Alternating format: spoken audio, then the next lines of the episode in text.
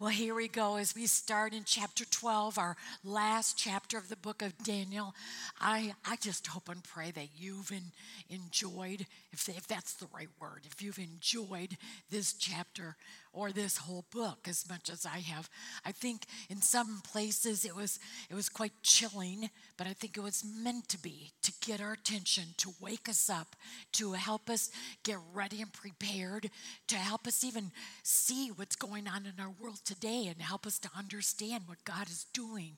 So um, just come with me as we finish this this wonderful book as we have learned so much. Pray with me, please. Father in heaven, thank you for this astounding book. And we know that it is in the Word of God on purpose. And it is because you want your children to know, to understand, to, to be able to be ready and prepared for, for how to deal with life today and how to to hope and cling to our hope, our, our future of what's going to happen. Father, again, we just thank you and praise you. You are great. You are awesome. You are worthy of all of our praise. And we will truly give you all the glory in Jesus' name. Amen. Well, if you have your Bible there, just do what we always do. This is my Bible. I believe it's God's word. I believe every word is true, and it is all that I need what a journey it's been. And yet, as we started Daniel chapter 1, it was very clear that there was a distinct message and how Daniel was going to be such a light, such a testimony to how to live in difficult times. God has had a pattern, and this book has really helped me to see because he, from Nebuchadnezzar to Belshazzar to Darius to, to the kingdoms, the Babylonian Empire, the, the Medes and Persian Empire, the Greek Empire, and then the Roman Empire, and then to look back in history and watch all these visions that, that were given to the people. Um, of Neb- like Nebuchadnezzar and, and to the writing on the wall of Belshazzar, to the four visions that Daniel received. Um, it is such a prophecy, a prophecy twofold. One for the near future. When I say near future, I mean it's like 500 years. Daniel only saw part of the prophecy fulfilled, but then he too had to just trust but then there was another prophecy, and that was the far reaching far reaching prophecy, which is the one that we are living in today. But we have learned from historians that the prophecy that was given to Daniel, the near prophecy, that the hundreds of years, as we look back on those hundreds of years, it was fulfilled to the detail. So as we look and project to our the prophecy we live in now, we can live in the hope that it's going to happen, but also live in the warning. You know, right from the from Genesis 3, once sin came into the world, God in his grace came up with a plan for us. And it's really a very simple plan. And I think that's why the verses that we memorize, the verses that we know, and I call them the absolutes, the non negotiables. You know, there are things in Scripture that, that, you know, there's different opinions on and different ways to look at it. But with the non negotiables, like salvation and how it is received and how we're able to to be saved. It's very clear. There's no denominational difference there. There can't be. It's just so point blank clear. And it's verses like God so loved the world that he gave his son, knowing that Jesus was the only sacrifice that he would accept. His blood was the only blood that would be able to, to be sufficient to cover sin. And then and then we have verses like Acts 4 412 salvation is found in none other. There is no other name under heaven by which we can be saved. God's terms are very simple. You believe in jesus. You accept jesus. You confess and you repent. You go to the cross. You realize that in and of yourself you are nothing. There's nothing we could do for our salvation. And yet Jesus has done it all for us. And we receive that. And on that very second of our salvation is given the Holy Spirit to be able to, to enable us to be able to live this life the way God commanded in His Word. So, and if, if we don't, the flip side, and this is this is why it's very simple. It's either obedience and salvation in Jesus, or it is disobedience, self, and consequences, punishment, judgment. It's just that is salvation or judgment. Salvation or judgment. And and he has made it so clear that in in daniel that people who do not have jesus that they are just pawns in the devil's hands. Oh they think they're all sufficient. They think they are powerful. They think that they can handle everything and all gifts that they have are from their own their own work ethic or whatever but the thing is, we know that evil today is just, they're just pawns in the devil's hands. See, that's why it is so important, like in one of the chapters in Daniel, that we were given a, a new revelation. I think so many of us look at that there's earth and then there's heaven. When you die, you go to heaven. And we totally do not understand what's going on in the heavenly realms, that it is not this euphoric picture that we once thought, that there are enemies, um, there are warriors, there are messengers of the devil warring against the warriors and the messengers of God.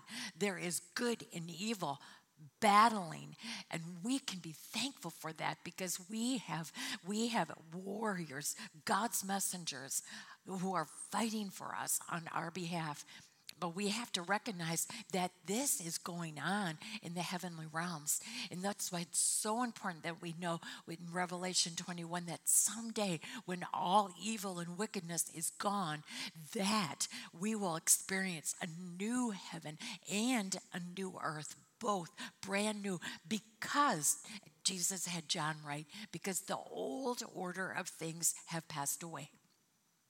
So, when we watch this book of Daniel unfold, we saw how Nebuchadnezzar had this vision, and the vision was the statue, which represented four empires. And of course, the Babylonians, they were the head, they were the gold head. And Nebuchadnezzar thought for sure that he was he was his his empire his kingdom was just going to rule the world forever. And then of course you know he has this vision and daniel is the one given the he is just given this ability by god and he interprets this dream and has to tell nebuchadnezzar face to face. And remember daniel is a young teenager and how awful it must have been. But because of, of the kingdom of Judah's disobedience and wouldn't listen and would not repent, they, and listen to the prophets and repent, they would go into exile. And that's exactly what happened. But unfortunately, there were some wonderful people, godly people, that had to go into exile as well. And Daniel's family was one of them.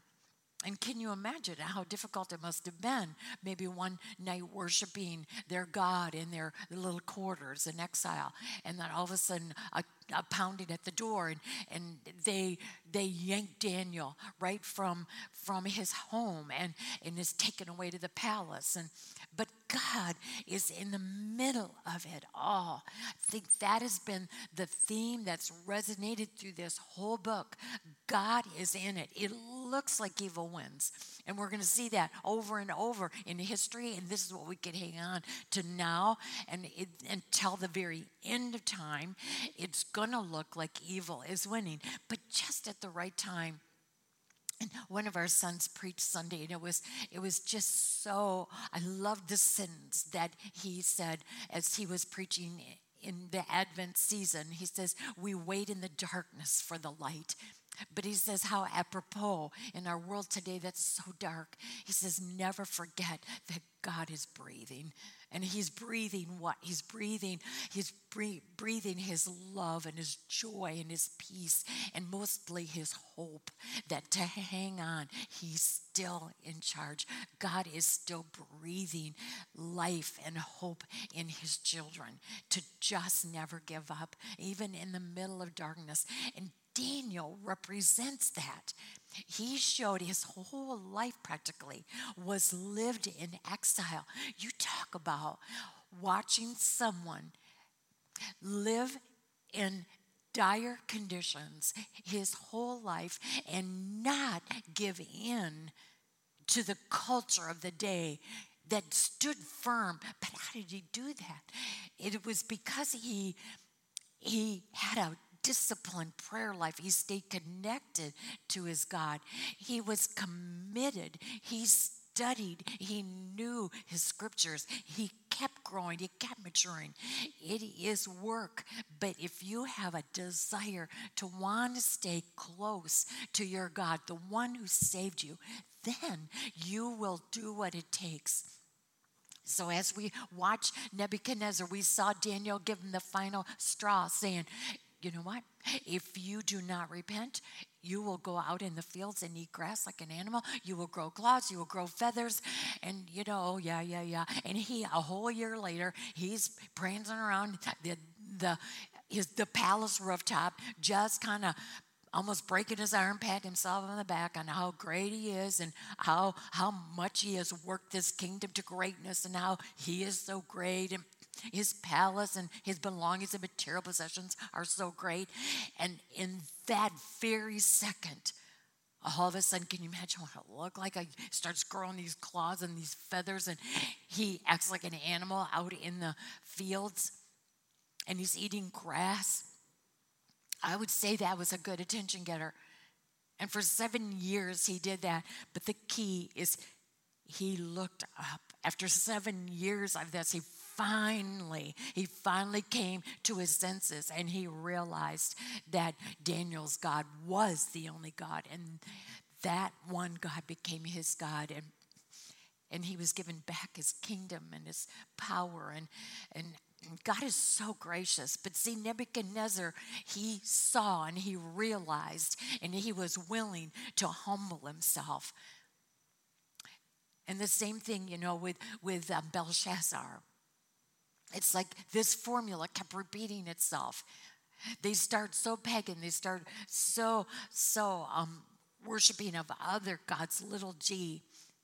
But this time, Daniel told Belshazzar, Belshazzar with the handwriting on the wall, You are going to die. You have to repent. If you don't repent, you will die tonight. And Belshazzar, this was one time where Belshazzar wouldn't do it. He wouldn't do it at all. And that night, Belshazzar was was taken. He was killed. He was he died. But again, there it is. You obey with confession and repentance and humbling and surrender. Or and and then you live. You live. But if you don't, you will not only die, but eternally die and you will go to hell. I mean, this is the message, and this repeated itself over and over.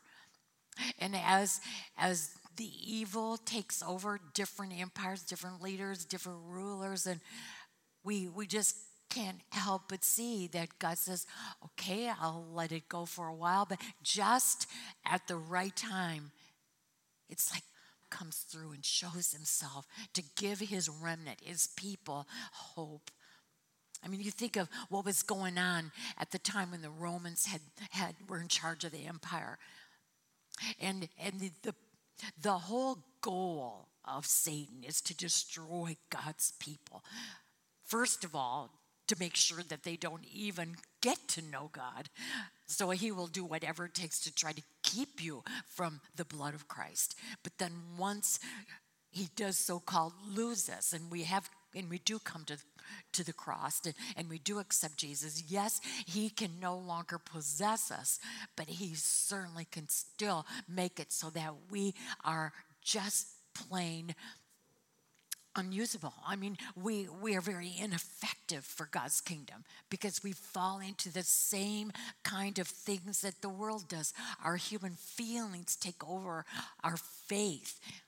And you just think about it. When you see somebody, even if they call them worry and and yet they're fearful and they're panicked and all they do is worry and and they they're just miserable and, and they're doomed and they're down and they're defeated and they're just discouraged and they're just depressed and I mean, who wants to come along with that? If this is what Christianity is, which it isn't. But see, that is Satan's way of making us ineffective. He doesn't want us living in, in the, can I say, the words of Christmas? I mean, Jesus came to this earth as a baby and the word became flesh and dwelt among us, but it's it's through his birth that we now can have hope and peace and love and joy. These words that, yeah, resonate Christmas, but it's because Jesus came and he's the author of those words. So as as we look at, you know, those those things, this is what Jesus wants to give us. And, and so we can either have it one way or the other. So after we see these these things transpiring in in this pattern in this formula going on in the lives of these different kingdoms in, in the, now in the Roman Empire, and you see how when Jesus came to this earth, you talk about a light in a dark world for God's people. How terrible it must have been. You think about the evil in, in King Herod when jealousy and all those human emotions start taking over. And he just gets, I mean, it's like he, he went mad because who in their right mind would say any baby boy two years old and under are to be killed? I would dare say there were some mothers that had their babies ripped from their arms that thought it can't possibly get worse than this. And yet, because of Jesus, there is our hope. See, God is still breathing life and hope for his people. Never, never mistaken this world and all what's happening in our world. I mean, we blame leaders, we, we, we blame nations and different religions and all that, but they're just pawns in the devil's hands. But we have a God who's so much greater, who reigns, who rules, and is getting our world ready for the final ending when evil will be banished. That is what we hold on to. We even think about in our in, in our recent history books. I mean, it's World War One, World War Two, and I think of with World War Two how a person like Adolf Hitler could come into power and start to rule the world, so to speak. That was his goal. And how he took God's people and just annihilated them. The thousands that were either gassed or murdered, the children that were taken from families. It, I'm sure that there were many at that time that said it can't get any worse than this. There there are there's, there's so many different illustrations, but the same pattern. But God is still breathing life into his people and showing us hope. I just can't say that enough.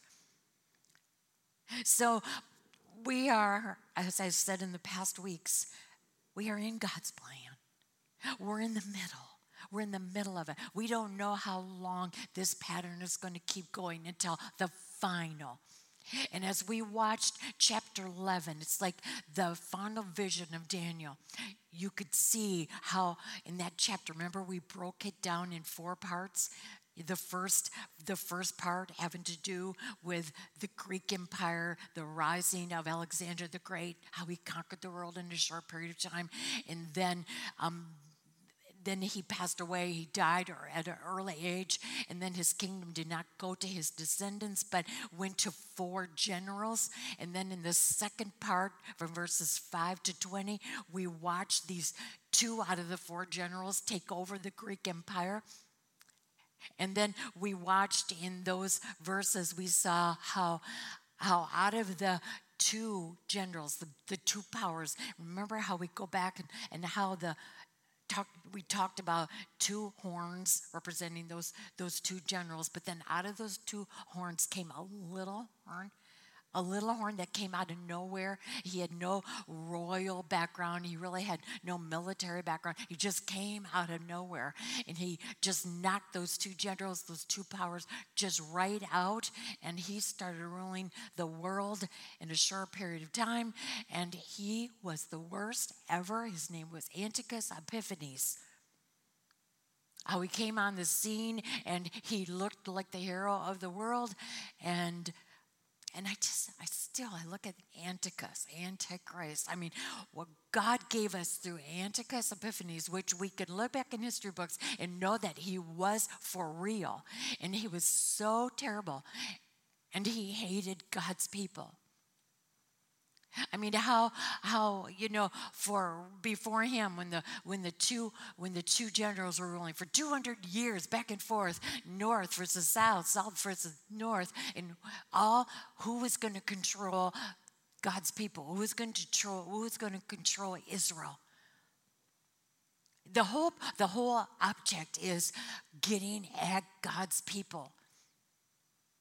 And then when Antiochus Epiphanes, when he's on the scene, you know, he's just kind of a crazy nut. He's back and forth, back and forth. And, and all of a sudden he gets threatened and he gets his fury. It says his fury is out of control. And so what does he do? He goes after God's people. And I'm sure it was a bloodbath. But then there was kind of like a warning. It was kind of if you are not grounded in God's word, if you are not grounded in your trust, in your belief in who He is, there's a good chance you could when all of these things when when someone like antiochus is coming after your family it's it could be so easy to recant to to flip sides to change teams. That's why we need to be prepared and warned and grounded in God's word to stay connected to Him through prayer, that He takes over our life that we can we can trust that he will give us the strength and the courage. This is what we learned from the book of daniel. And in the fourth part in the fourth part of that chapter we, we see how Daniel's prophecy is now gone to the future, the way future, the, the one, the end of time the one we're looking toward. And we don't know if we will be here at that time. We have no idea. All I know is that God has come the days. He's got the days. God knows. And I just take comfort in the fact that as his whole formula, as his, as his prime principle has been going through and it doesn't change, God's word doesn't change, I can look back and say, He's he's he's doing the same thing. I can hold on, even though it looks like right now culture and evil is winning. I have a God that's still breathing strength and courage in my life. And I know that because of the future promise, there is there is a hope that someday God will right every wrong, that He will reign with justice, that all evil will finally be gone. This is where chapter 12 starts. It's kind of like at the end of chapter 11, we saw such a, a powerful, uplifting visual when it says that the Antichrist, because as we have seen with Antiochus Epiphanes, we know that this is what's going to happen. Another leader will rise out of nowhere and look like he's going to be the savior of the world and he's going to look like he's going to bring peace and euphoria for everyone. And so many will get sucked up into the deceit and the lies that he is going to, to bring. And you know what? Whether we're here or whether our children, that's why it's so important that we get grounded so that we can pass this on to our children and then to the grandchildren, generation after generation. We've got to keep the remnant going. We've got to make sure that whether it's in our age or in, in an era to come, that we're passing this on like Daniel did. Remember that song? Do you dare to be a Daniel in today's age? Do you dare to stand alone? Because sometimes you feel like you are, just like Daniel. Dare to have a purpose firm. Yes, Daniel's purpose was firm, and that it was just simply to stay connected and close and walking with his God, being obedient and growing and maturing in him. Dare to have a purpose firm, dare to make it known that you're not afraid to stand up for Jesus and what he has done. So at the end of chapter 11, there we see that the Antichrist, look at after he will pitch his royal tents between the seas at the beautiful holy mountain. He has made himself God in the temple. He's made this abomination. He has had everybody worshiping him as he as the supreme being he is the one and only and so it just looks like he is is well evil has won and then look yet he will come to his end and no one will be there to help him that's the way we ended in chapter 11 and as we move into chapter 12 at that time at that time, we're talking about now the very end of time, and none of us knows when that is going to be. Remember, I still repeat, when Daniel was given his, his near prophecy, it still was hundreds of years. And yet we can't get lax thinking, well, it's probably hundreds of years away. Today is the day, of salvation because no one knows what tomorrow will bring. None of us knows what the next minute will bring. And we've all experienced experienced things that have happened in a split second that changed everything. And that's just things that involve our lives. Think about we don't know a split second when everything can change, when all of a sudden God has counted the days and we are moving into, we are moving into the, the last days, the very last days. And this is what we're talking about. At that time, when that happens, Michael, the great prince who protects your people, will arise. This is the messenger telling Daniel at that very end of time, you can know that there are warriors. The prince warrior, Michael, the archangel Michael. We know there's the angel Gabriel. There's certain angels, those two angels, we know their names. It's like they're kind of in charge. They work together. Michael is the warrior in battle times. And we know his name. He is the prince of warriors. And it says, the great prince to protect your people. He will arise. Now we know from chapter 10 that that there was a prince back in chapter 10 verse 13 but the prince of the Persian kingdom resisted me 21 days. Gabriel is telling Daniel that for 21 days he had this battle going on with the prince of the Persian Empire, which means the leader who is in charge of the warriors of Satan who, who, was, who were helping the king or the ruler of that day and all the evil of the Persian Empire. He was in charge of that. But in the heavenly realms, there's the king, there's the prince of of the kingdom of Persia, and then there's the prince of God's people. The, then they in the heavenly realms are going at war. They are warring together.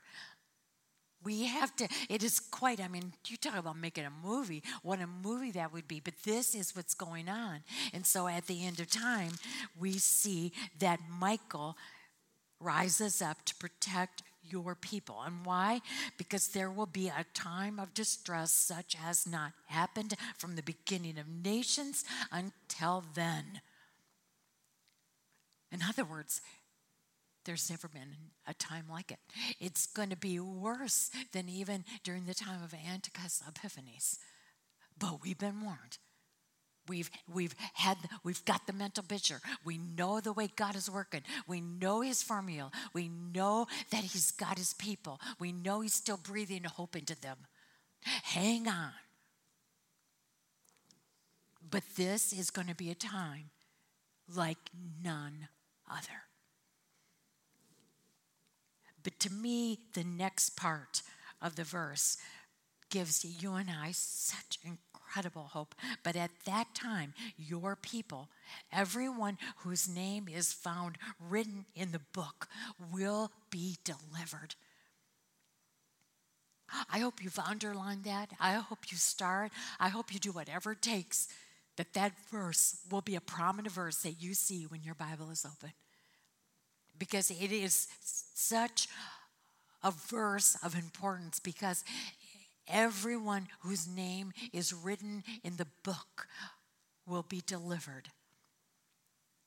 So why why is that important? What book are we talking about? It's that book of life. The book of life.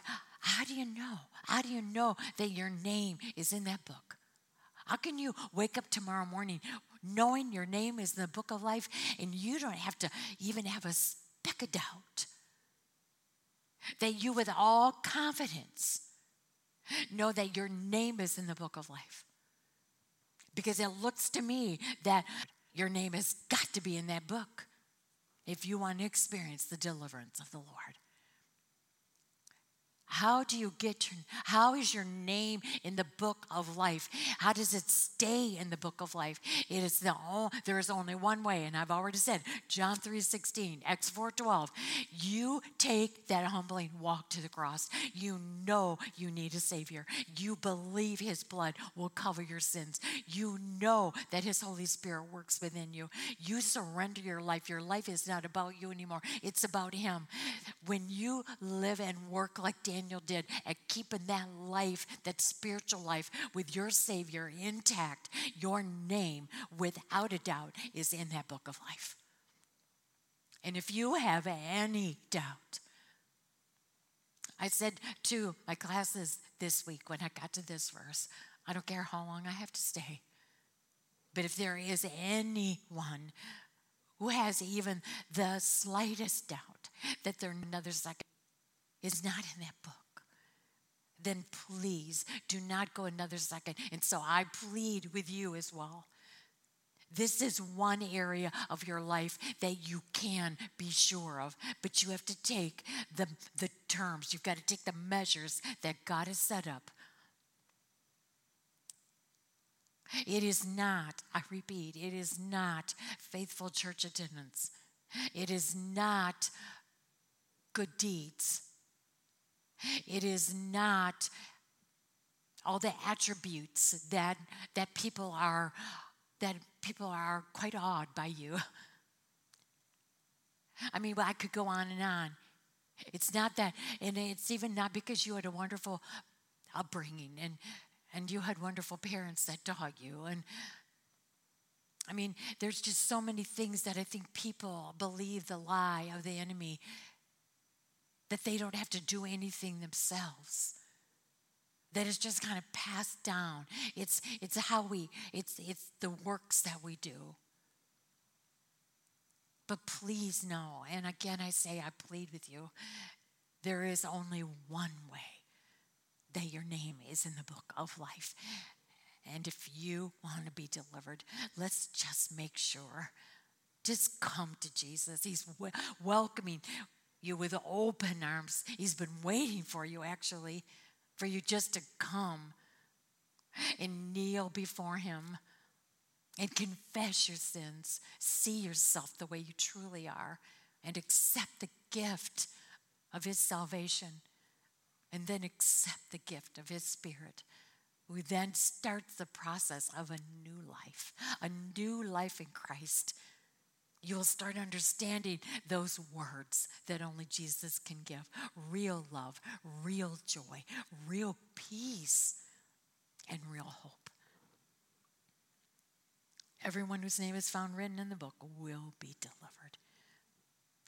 Now, I'm going to say a word that maybe some denominations do not believe. Uh, but can I just say that maybe it's time that we stop believing what our denomination presses on us, that we believe because we found it in God's Word. It's kind of like the Berean people. Remember when Paul was on his missionary journeys? Those Bereans, they listened to Paul, but they checked everything that he said with Scripture.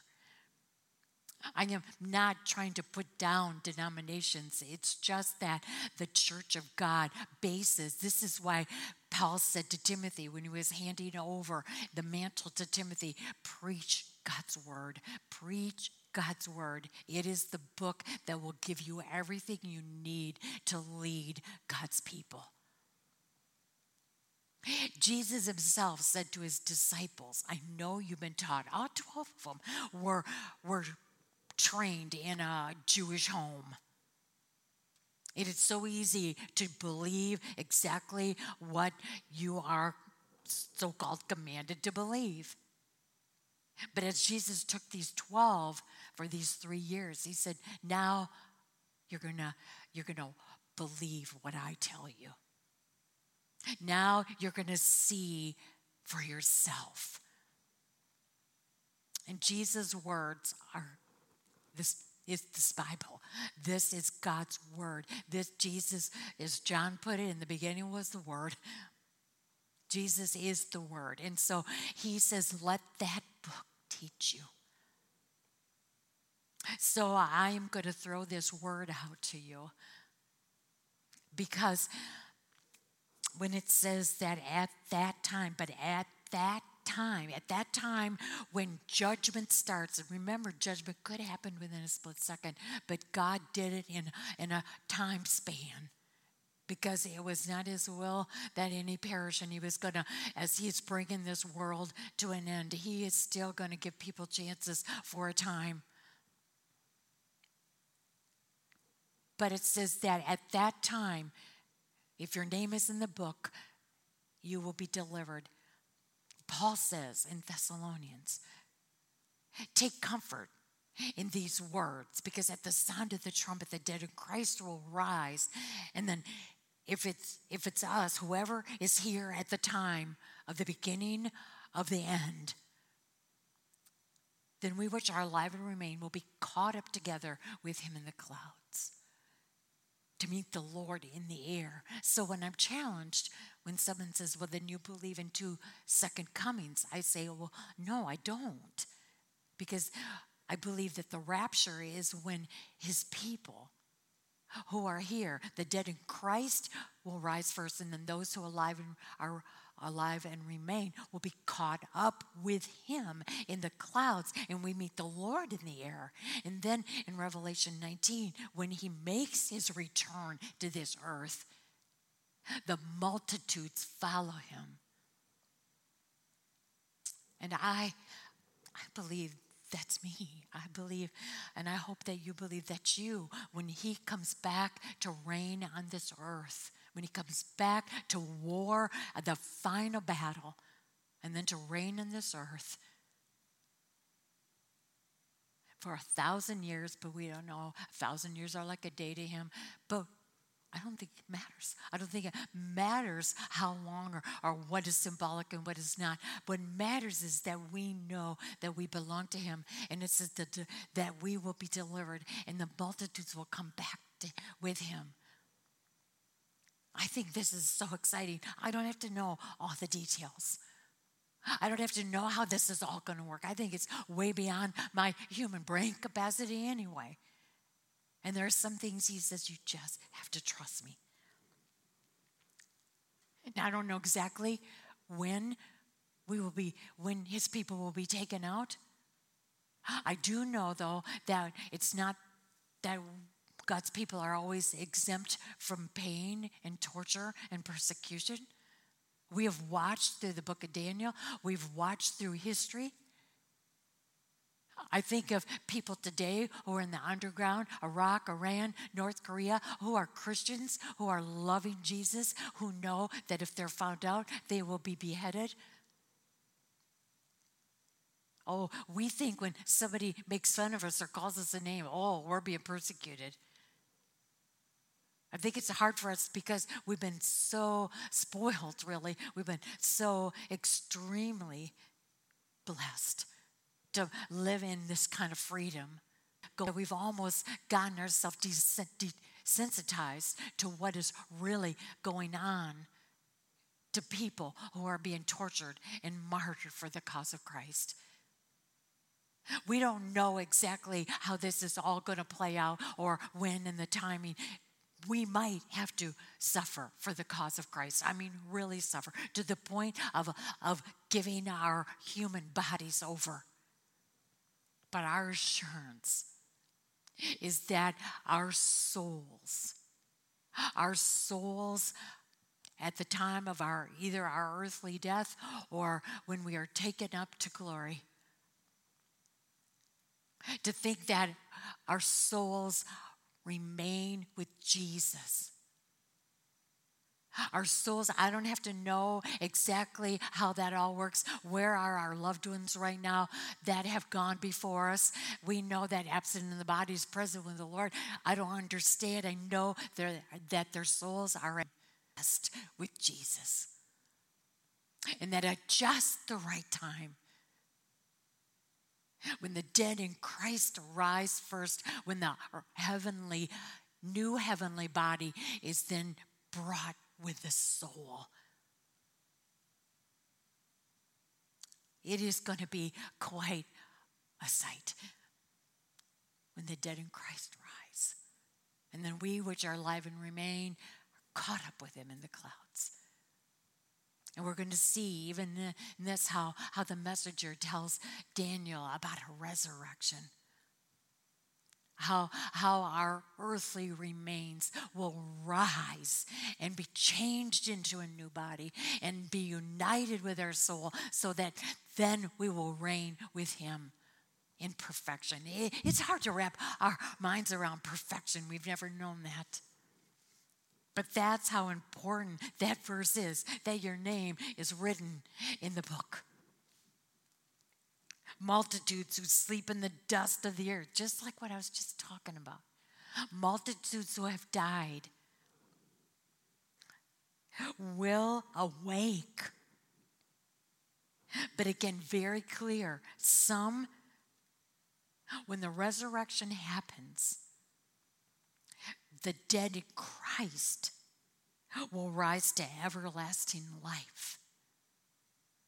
But at the time of the resurrection, for those who have not accepted Jesus, they too will rise, but to face everlasting contempt, which is another word for eternal death in hell. Those who are wise, those who are wise, we have seen that word since Daniel's praise prayer at the beginning of the book when he says, You, Lord, you give wisdom to the wise. That was life changing for me. To be able to see that God gives wisdom to the wise. Now, why would a wise person need wisdom? They're already wise. Well, a wise person is just, and I know I've said it so many times in the last weeks, but a wise person is one that they know in and of themselves they're not. So they have enough wisdom to go to the one who is wise. A wise person knows they're not wise to go to the one who is. That's my self, that's my, my self definition of a wise person. And I think if you and I can say that, that we're wise, it simply means that we know we're not, but we have a book and we've got a Savior, we've got the Holy Spirit who will then give us what we need to know, give us an understanding of what we need to understand. And so the wise, The wise who depend on their God for everything. The, the one who knows in and of themselves they're nothing. The ones who old has passed away and new has come. They are new creatures in Christ. They go to the one for their source. The wise, they will. Look what happens when you're willing, because it is work. It takes hard work. It took hard work for Daniel to stay, to stay committed and strong in the middle of that culture. It takes work for us. It takes it takes our Bibles open. It takes studying. It takes our prayer, our, prayer life, a constant connection with God. You have to want it bad. You have to desire it so much that you'll put in the effort. But that's a wise person. And then look what the results are. You shine, you will shine when the light of Jesus, when the radiancy of Jesus is inside of you, it comes out of you and you do radiate. You do shine, like Paul says in Philippians. He says that we, we can shine like a star in the dark night in this depraved generation. Paul said that back then. It's just so relevant today. We're living in such a depraved generation, in such darkness, looking like evil is winning. But you and I have the privilege, we've got the opportunity, we can't miss it. To be a light, to shine like a star in this darkness. And that's because of the radiancy, the light of our Savior, who are working and knowing better and better. And He comes out of us, and people can see it. Those who are wise will shine like the brightness of the heavens, and those who lead many to righteousness like the stars forever and ever. See, when you have the characteristics of Christ, when the light of Jesus is coming out of you, you have love and joy and peace and patience and kindness and goodness and faithfulness and gentleness and self control coming out of you. And that is so noticeable. Just like Daniel, look how he, he just, he was like a star in the darkness. He stood out. Isn't that what you want? Not for yourself, but for God's kingdom. That because of your life, because of the radiance of Jesus shining through you, that people see these nine fruit of the Spirit coming out of you, that they then come to you in this dark, depraved generation when you're living out this hope and you're living out this joy and peace in the middle of these storms. You think that they won't come to you and ask you why and how you can live like this? And you have the opportunity to lead people into righteous living. Jesus enables us to live right. But you, Daniel, verse 4, but you, Daniel, now close up. Close up and seal the words of the scroll until the time of the end. He gave Daniel this so that you and I, right now at this time, can be studying this. But he's basically saying to Daniel, okay, you know, he, he, he's in his late 80s. I think he knows he's at the end of his life. God knows he's at the end of his life. Do you know we really don't hear about Daniel, what really happened to him after this? I think we saw Daniel's life, his whole life. It's such an example of how we are to live our lives. And now, Daniel, it's like I can almost hear God say, Daniel, thank you. Thank you for living through this and standing firm and not wavering in the darkness. Thank you for shining like a star. Now, seal this up until the time of the end. Many will go here and there to increase knowledge. That can be one of two things.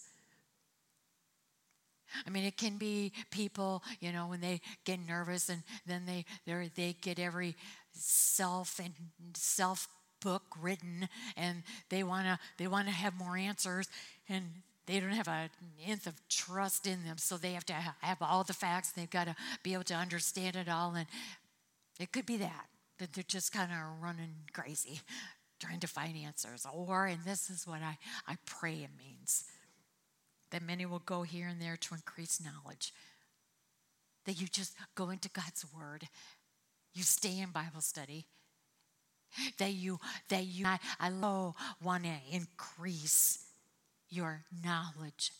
And I, I love the word knowledge, just knowing him better. Not having to have every answer, but just knowing him better. Because the more you know him, the more you'll trust him. And the more you trust him, the more you'll dare surrender to let him work through you so that you can use the opportunities He gives you and I to shine like stars. Then I, Daniel, verse 5, looked, and there before me stood two others, one on the bank of the river and one on the opposite bank.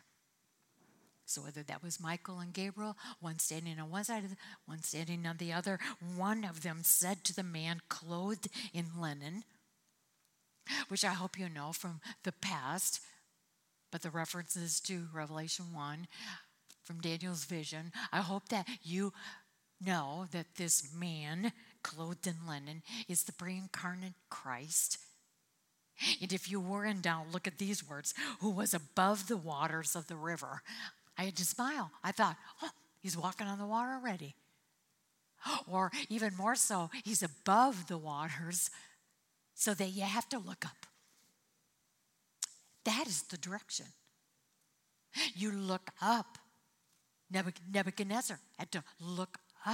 You and I have to look up. And when we look up, it takes our eyes off looking to the side. It looks it takes our eyes off looking to our past. In fact, even our future. We look up, we see everything we need to see. So often people panic about the future.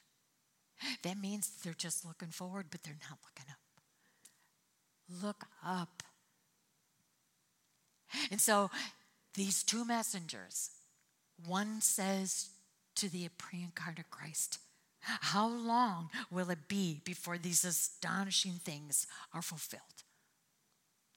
This is such a practical question, isn't it? I mean, when, whenever our trial hits us, I think one of the first things I think of, how long is this going to last? And then the man clothed in linen answered, who was above the waters of the river. He lifted his right hand and his left hand toward heaven, and I heard him swear by him who lives forever, saying, It will be for a time, times, and a half a time. This is why I'm studying Revelation after this.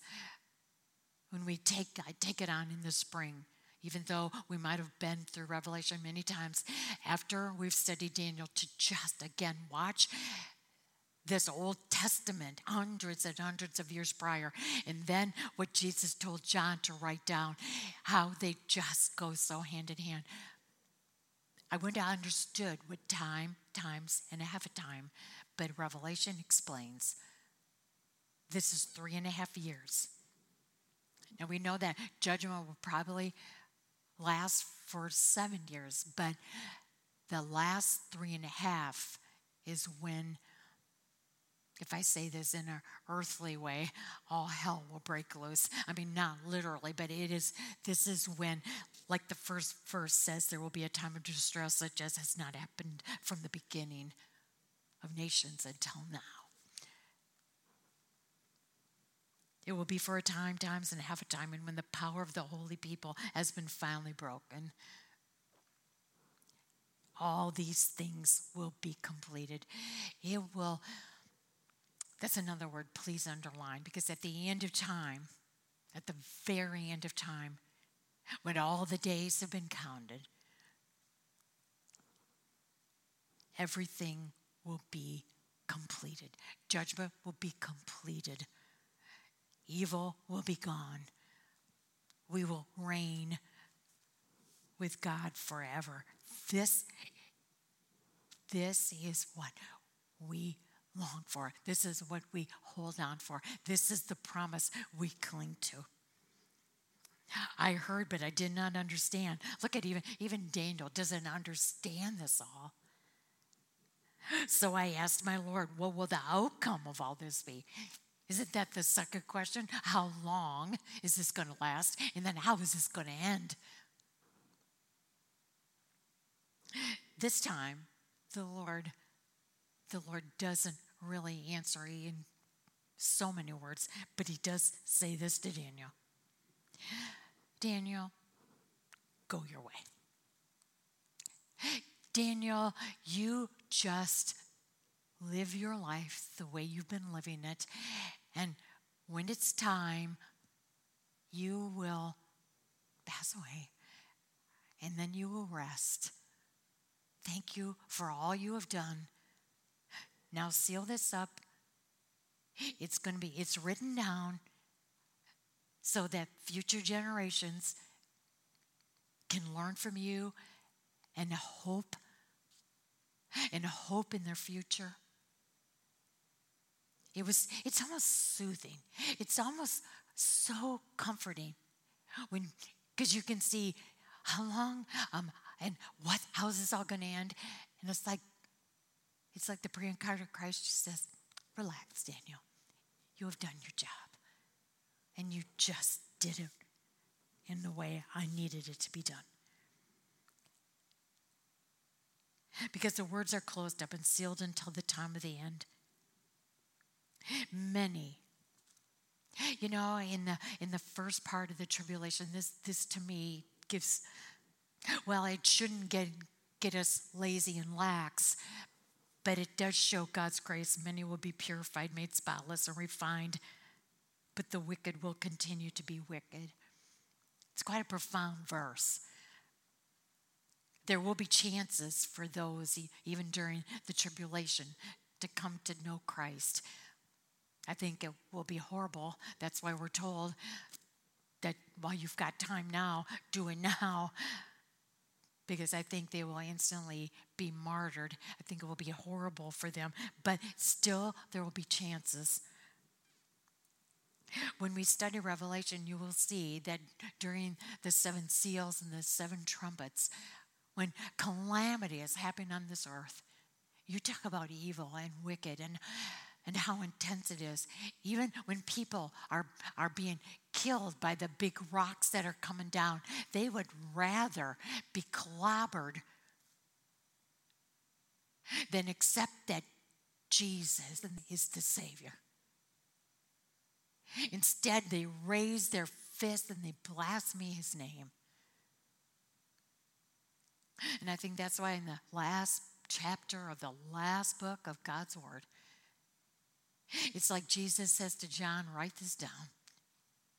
I have nothing more I can say. I, I from the from the beginning, I have laid the, the simple plan out. It's either salvation in Christ or it's judgment. In the Old Testament, it was salvation in the promise of the Savior because of Jesus and we're living in in this age we are saved because of the blood of Jesus. Or it is judgment. It's like Jesus said to John you know what? I I can't give any more by I can't make it any more clear. And if they don't respond by now then let the wicked be wicked. Let the vile be vile so be it. They had their chance, they had their choice. It says that the wicked will continue to be wicked. None of the wicked will understand. Of course, they won't. But those who are wise, they will understand. Doesn't that give you such a secure feeling? That when this all erupts, that God's got it all intricately planned and that he delivers his children. From the time that the daily sacrifice is abolished and the abomination that causes desolation is set up, there will be 1,290 days. Blessed is the one who waits for and reaches the end of the 1,335 days. I'm sure many of you thought, oh, good, I'm going to get this explained to me. What do those days mean? 1,290, 1,335. I, I tried and tried to figure that out. What could this mean? What could that time mean? And I couldn't. I just simply couldn't. And so I just asked the Lord, please, what do you want me to know about this? I'm sure that there are many scholars that maybe have figured it out, but but I think on a whole, no. The, these are some of the mysteries. But yet the Lord did give me some insight and it comforted me. It's all I needed to know. It's just like he was saying, I got the days counted. Just like I've said many times so far today. God's got the days counted. And all I need to know is that He's got them counted. And I can trust that. And I'm going to leave it there. And I hope you can too. But He said, Blessed is the one who waits. Blessed are you and I.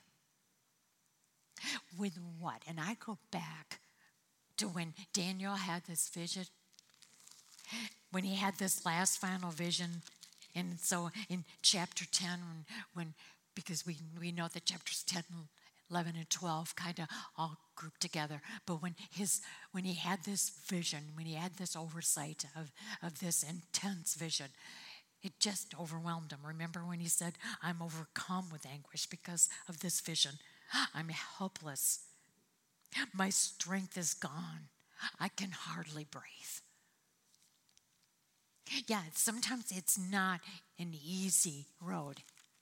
And from what we have read in today's lesson, no, it's not going to be easy. It wasn't easy for God's people all throughout history. It's not going to be easy for God's people now, and it's certainly not going to be easy ever until God delivers us on just the right day.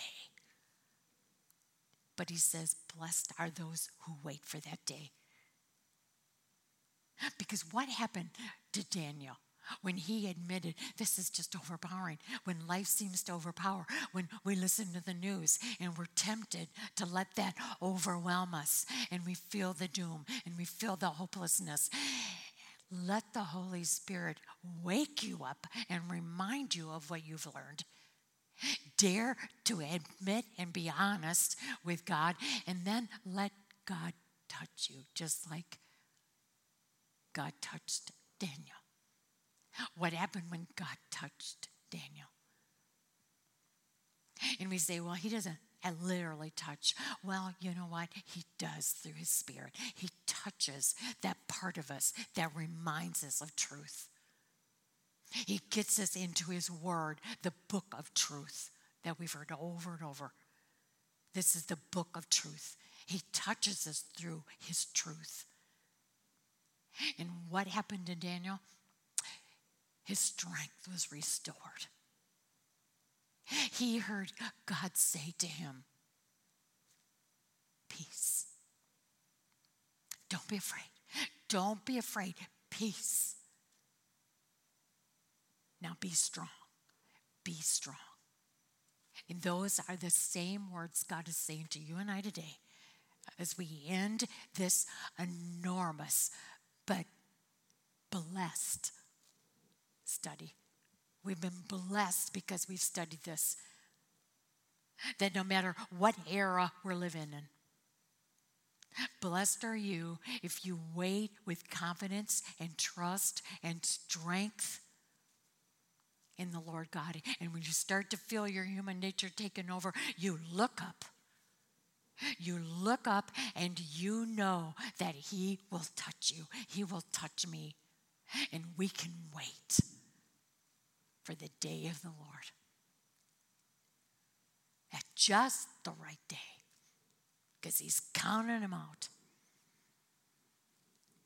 Look how this ends in verse 13. As for you, as for you, but put your name in there. Oh, this was great. Put your name in there. As for you, Linnell, go your way till the end. Just keep on. Just keep living, keep serving, keep surrendering, keep studying, keep learning, keep living for Jesus. Dare to be a Daniel. Because if the end, the very end, does not happen, I know I'm getting older. And we know that any of us at any time can die.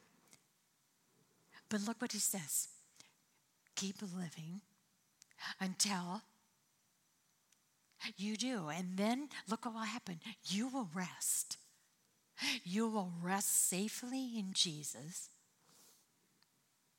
And then at the end of the days, you will rise. Not maybe or hope, hope you will. No, it says you will. After all the days are counted, and every day that he's counted, and it comes down to that day, you will rest, and then you will rise to receive your allotted inheritance. I have a feeling we're going to be like Paul when we get there. We're going to be looking around and we're going to say, That's all I had to go through to be get all this. Things will definitely get in perspective. I think we will be in awe of all what we're allowed. It, all the inheritance that was promised. And I think we're going to stand there and I think I just I just love to picture this. I picture Jesus saying, But Linnell, I told you. I told you this is what was going to be yours. I told you this is what I promised you. I pray that you can see that this study really did change you. You are ready, you are prepared, you've been warned. It's black and white. It's either salvation or judgment. And maybe we don't understand every little intricate detail of how it's going to work, but then we let the mysteries of God be what they are. Salvation all I know is that salvation brings allotted inheritance. And I'm going to wait. I'm going to wait. And I'm going to wait with strength and courage because He is worth it. Heavenly Father, I just don't know what to say. Simple words of thank you are just not enough. Father, may I be willing to surrender and let you use my life the way you need, that I will be a shining star in this dark world, that I will be brave and courageous and strong as we face difficult, dark days and maybe even persecution that we will look up and see your face and know that it will be worth it all. And we pray this all in our Savior's name. And it's because He lives, we can face tomorrow. Because He lives, all fear can be gone. Because we know, we know who holds our future, counting the days. And that does make life worth living. We pray this all in our Savior's name. Amen.